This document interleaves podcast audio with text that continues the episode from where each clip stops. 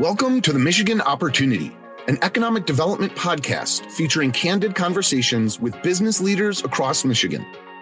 You'll hear firsthand accounts from Michigan business leaders and innovators about how the state is driving job growth and business investment, supporting a thriving entrepreneurial ecosystem, building vibrant communities, and helping to attract and retain one of the most diverse and significant workforces in the nation. Hello, my name's Ed Clemente. I'm your host today, and we're fortunate to have Ryan Hundt, Chief Executive Officer, Michigan Works Association. Uh, welcome to the show, Ryan. Hey, Ed. Thank you very much for having me. It's a pleasure to be on. I've listened to you know probably all of the uh, podcasts so far, all the episodes on the Michigan Opportunity Podcast. So it's great to finally be a guest and speaking with you today. I should get a punch card to make sure who's listened to all the shows. One other person claimed to have done that. So I, I, I thank you for that. I appreciate the subscribing that you do for us. Five star um, review all the way. well, it's been fun. I'll tell you that. And it's helpful when you have really good guests and it's interesting and it's because it's conversational i think everybody learns from this process. And let's talk a little bit because you do have one of the unique organizations that you represent. I don't think a lot of people know exactly what michigan works association is. So if you run into somebody at a party what would you tell them you do? Sure. So uh, the Michigan Works Association represents the 16 Michigan Works offices or agencies across the state of Michigan in all corners of the state. And as an association representing those members, uh, we provide value in terms of voice, knowledge, and connection, primarily around uh, advocacy efforts for workforce development policies and priorities. We also hold a number of trainings throughout the year for frontline staff and other workers at the regional offices across the Michigan Works Network. And then we also hold various events and conferences throughout the year, again, to elevate the uh, and amplify the message across workforce development and reiterating the importance of the work that we do on a daily basis in this industry across the entire network. Yeah, let's just, I'm going to digress a little bit first, but um, what do, what do you call the frontline office? Because you and I might know what that is, but who, like who would the average person who probably has to go through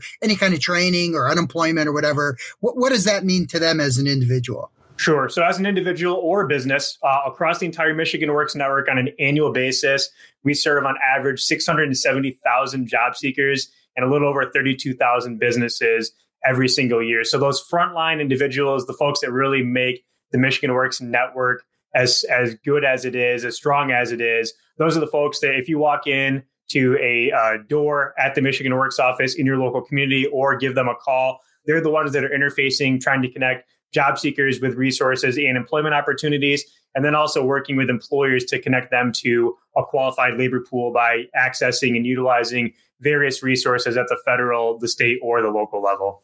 Yeah, and let's talk a little bit about your background because you've just you know, had a long stint with the Michigan Economic Development Corporation, and I'm sure they're one of your partners. Um, but the you did similar things right at the MEDC, right? Why don't why don't you talk about how that foundation was laid by experience and what you did? Sure, sure. Great question. Yeah, I started for, at, at the Michigan Economic Development Corporation before joining the Michigan Works Association. I started at the MEDC back in 2013 on our talent enhancement team. And at the time, that team was tasked with standing up a number of innovative kind of pilot programs focused on um, different areas of talent, whether it was talent attraction, retention, or training. And one of the first programs I worked on as a project coordinator at the MEDC was the Michigan Advanced Technician Training Program, or MAT Squared.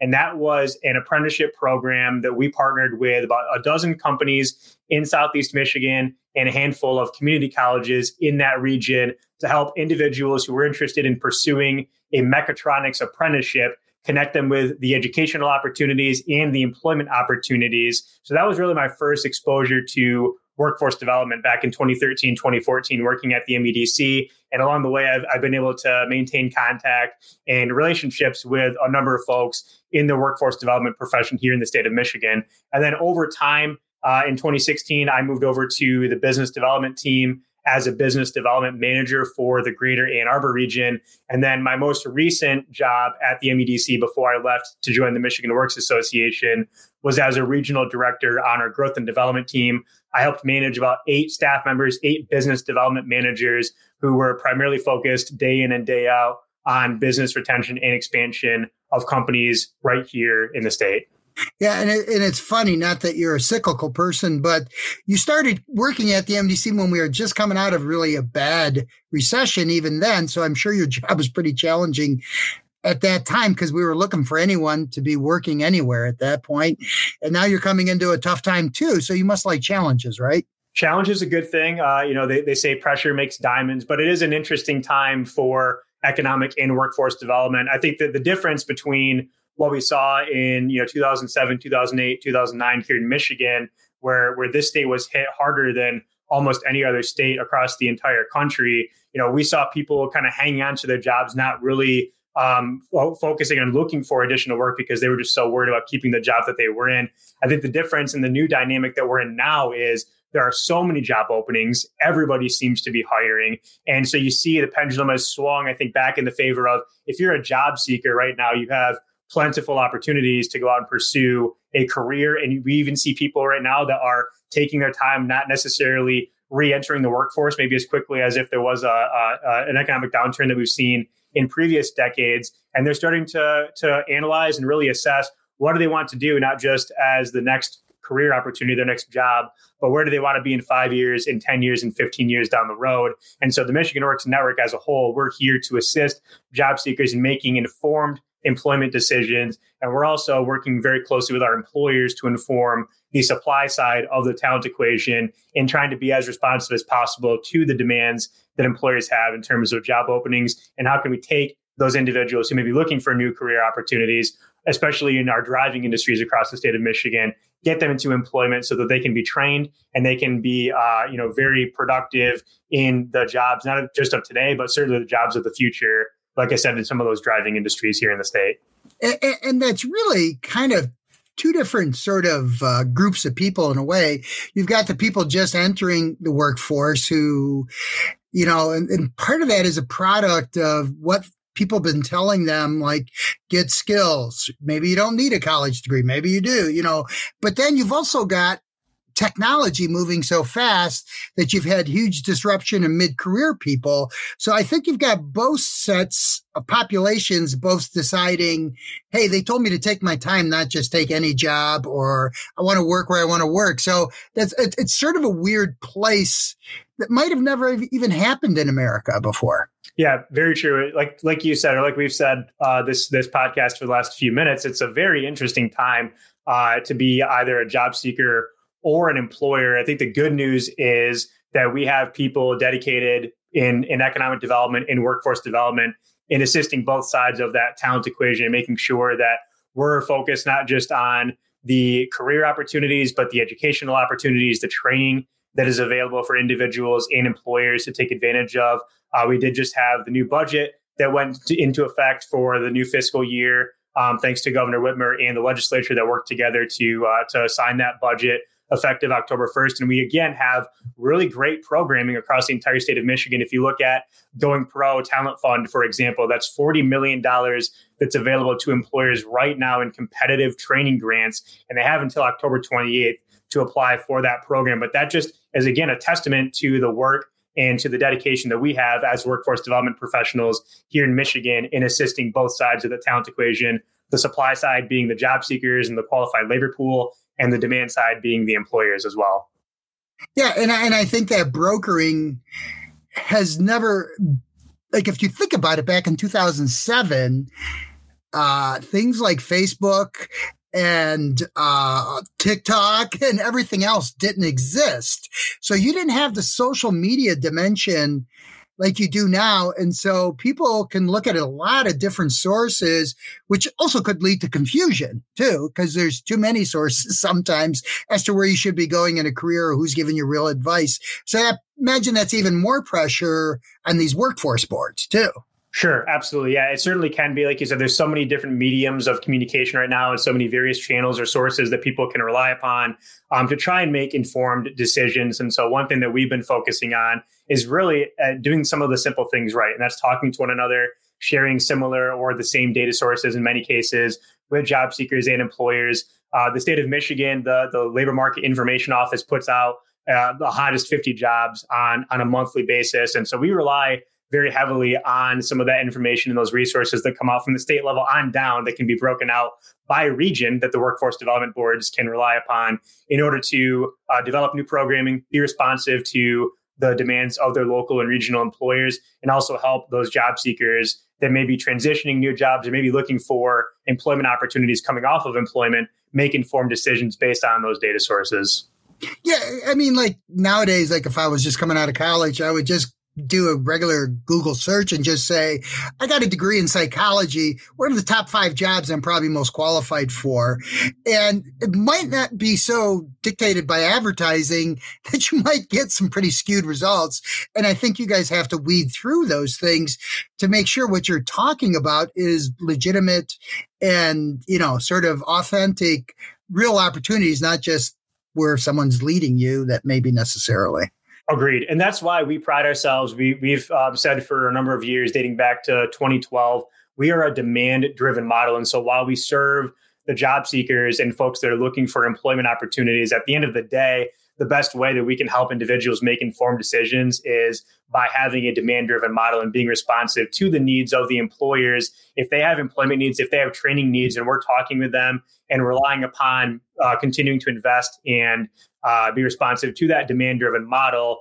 Like you said, Ed, we can help them make informed decisions, and that's that's really where the authenticity piece comes into play. And again, getting back to doing some some things very simply, just talking to one another, understanding what the needs are uh, across the board for employers in any given region throughout the state, and trying to figure out, hey, what are the demands? What are the jobs that are going to be in demand, not just today, but what are the jobs going to look like in the next five years or ten years, and how do we help employers and individuals get from point A, maybe entry level employment, up to being trained into certain occupations where they can continue to gain credentials and skill sets along the way. And that way, they will remain employed. They will remain key components of those organizations for years to come, especially as technology and automation continue to shift at such a rapid pace.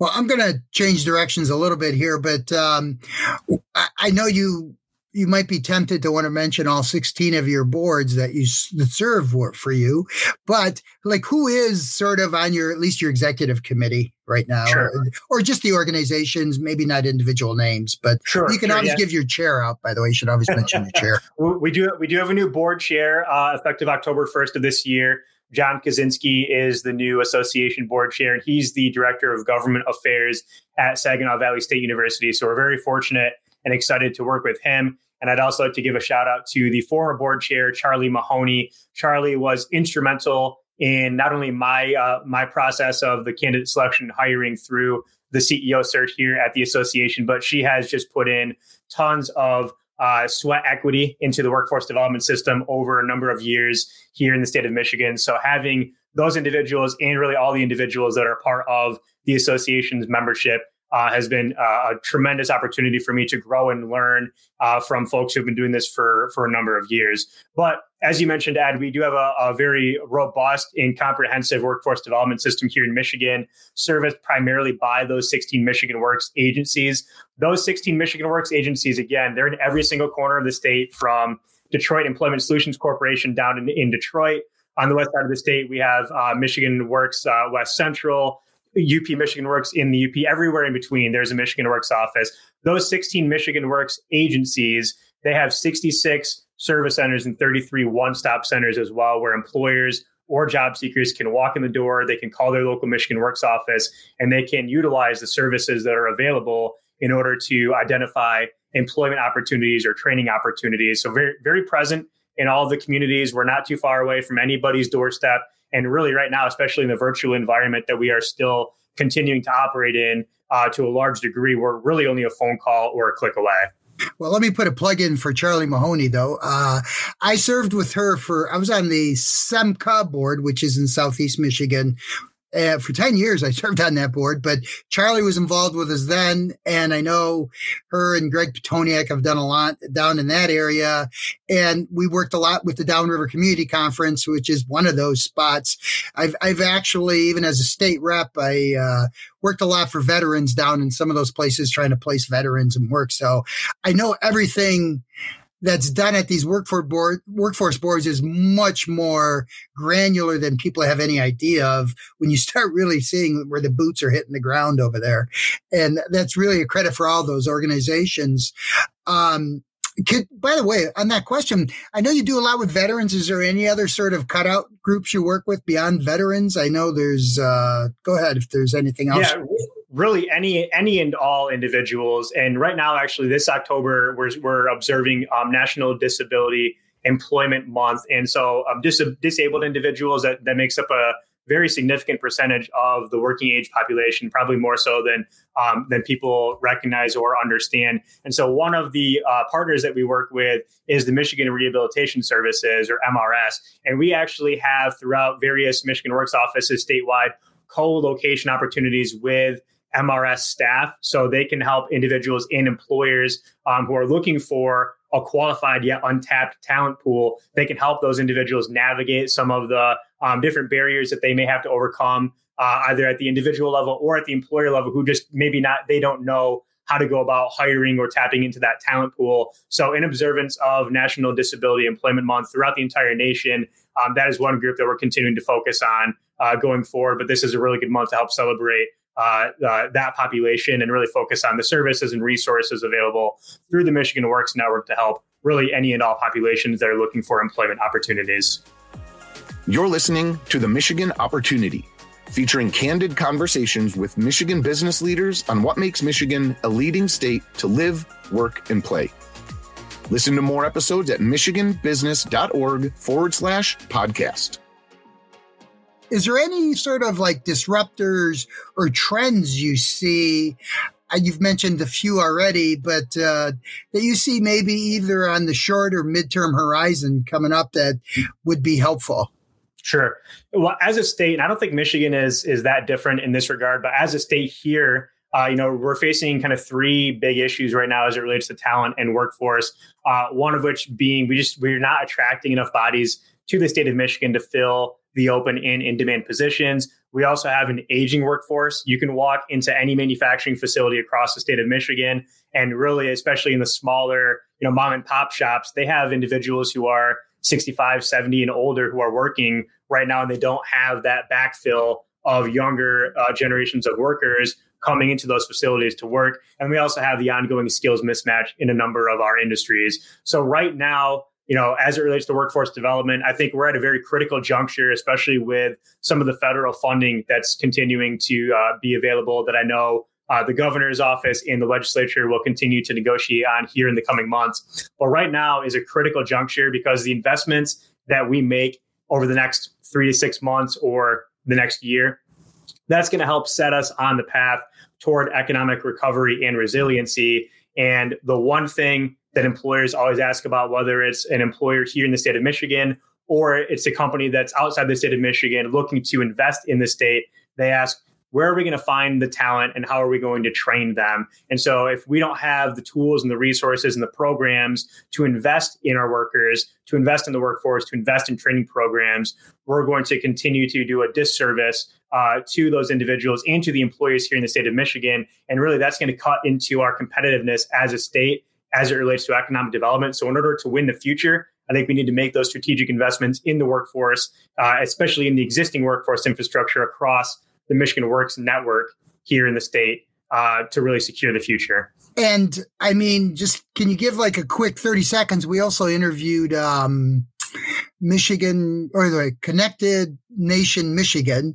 And I imagine the digital divide's been a challenge, as you've seen accelerated during this pandemic where people couldn't get to offices and things like that. But I imagine that's going to be growing more like remote, or I don't know how you're going to do it. Yeah, and I think with any solution that you come up with, so I mentioned the the um, talent attraction piece, for example, we're not attracting enough bodies back to Michigan. If we had a huge influx of talent come into the state, well, then we also have housing challenges, we also have broadband challenges. So again, taking the opportunity that's in front of us right now to make some of those targeted investments in things like workforce, but also housing, also broadband will continue to help accelerate the state's ability to compete for business attraction and retention opportunities in the future. So the digital divide is very real. And that is, again, another item or another uh, very important pillar for long term economic resiliency, I think that we need to focus on over the next six to 12 months.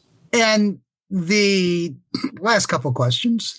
Um, one is and you've sort of addressed this, but you're probably uh, this is probably a twofold answer for you. But one is, I'm sure you have your clinical answer of what you would tell somebody if you're talking to either a graduating class or a mid-career person to go into, and then just personally, what you would probably, if you could go back and talk to your high school self, maybe.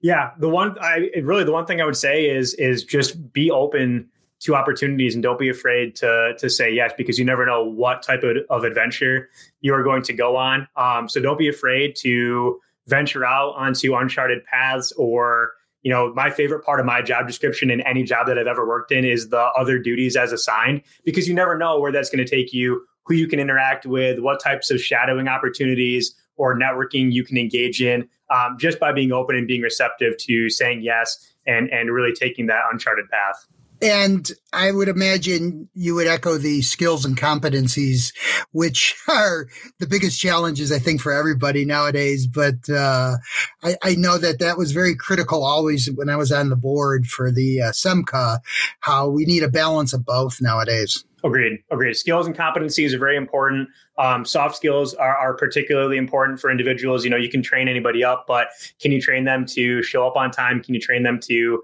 um, interact with other individuals, especially you know folks that they may not always get along with in their personal lives. But those are are very critical skills and competencies right now. I mean, we need we need those now more than ever, especially as we um, get more workers back into employment opportunities here in Michigan. So your last question is a simple one, but I know you live in Lansing, and I think you graduated from the Lansing area somewhere, high school or. I, I graduated from Haslett High School, Haslett. and uh, my, my, wife and I uh, live in Mason, so not too far away from downtown Lansing. So, what's your favorite part of Michigan, or what do you oh, like doing best? Man, um, my favorite part of Michigan is is Traverse City in the summer. There's nowhere on the planet, not just in Michigan or in the U.S. In my opinion, there's nowhere on the planet better uh, than Traverse City in the summer, enjoying the beaches, enjoying the warm weather, uh, going swimming, going kayaking, uh, getting ice cream at Moomer's right there in, in Traverse City in the Bay. Uh, so to me, that's that's my favorite place. That's my go-to place uh, in the summer months here in, in Michigan and and my wife is from the area as well, so has the added benefit of kind of going and returning back to um, her her area where she grew up uh, for for nostalgic purposes. But it truly is, in my opinion, the best place on the planet. Yeah, no, I'm, a lot of people agree with you. You can see sometimes by the traffic. Um, the uh, so anyway, I want to thank again uh, Ryan Hundt. He's the chief executive officer, Michigan Works Association, and thanks again, Ryan. I know you got a busy schedule. We appreciate you taking time to talk to us today. Thank you, Ed. It was a pleasure to be here, and we're looking forward to talking with you and the team soon. The Michigan Opportunity is brought to you by the Michigan Economic Development Corporation. Join us and make your mark where it matters. Visit michiganbusiness.org forward slash radio to put your plans in motion.